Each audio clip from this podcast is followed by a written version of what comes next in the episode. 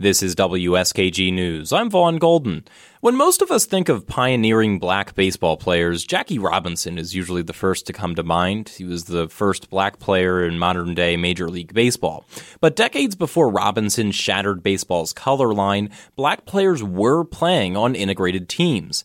Next month, the Baseball Hall of Fame will induct a player from that era, something it's historically shied away from. Recognizing John Jackson, also known as Bud Fowler, is a long overdue recognition. Jackson grew up in Cooperstown in the eighteen sixties, almost six decades before Jackie Robinson was even born. Nobody knows exactly why, but he took on the name Bud Fowler and started playing all across the country. He earned a reputation as a pitcher and a stud second baseman on both all-black and integrated teams. Tom Heitz is a historian and former librarian of the Baseball Hall of Fame in Cooperstown. I would put John Jackson right up there with Jackie Robinson. And I, I don't think Jackie would mind that at all. Heitz says they're both groundbreakers. Robinson had uh, the abilities, the same level of ability, and the same determination, and the same spunk to stand up to taunts. And of course, he dealt with racism. Players would spike him with their cleats while sliding into second.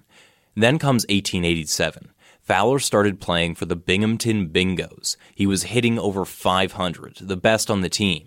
James Brunson the third has written volumes on nineteenth century black baseball. There was this anxiety that if this guy is doing this good, there must be other guys like him, and we need to get rid of this guy immediately. So two of Binghamton's white players refused to play. They were fined, but eventually the owners sided with them, and Fowler was forced to leave.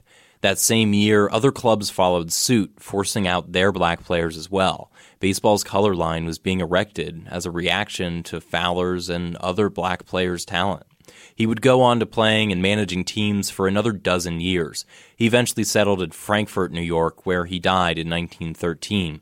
He didn't even have a stone until the Society of American Baseball Researchers erected one in the nineteen eighties.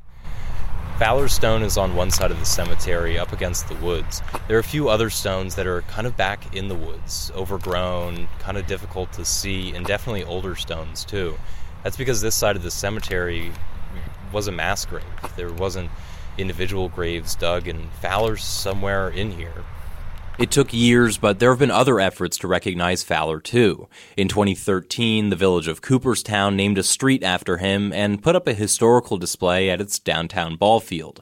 Jeff Katz was the village's mayor at the time. For all his struggles and uh, prejudices and attempts to try to carve out a living in a time where it was impossible, uh, it was made impossible for him, that we have now, you know, decades later, elevated him to a status where he has a street in Cooperstown, he has a display in Cooperstown, he has a plaque in the Hall of Fame. It's really amazing. But when Fowler's plaque is hung in the Hall of Fame this summer, he'll be one of only a handful of black players in there who predate Jackie Robinson. Brunson, the researcher, says more emphasis should be put on eighteen hundreds black baseball. We need to take it seriously, and I think we're still operating on a pre-Jackie Robinson um, philosophy that nothing good came out of black baseball in the nineteenth century. And we we need to try to push the envelope and say, well, why is that? He says the historical research is getting better, and it only takes a matter of will to honor more Bud Fowlers. In Vestal, I'm Vaughn Golden, W S K G News.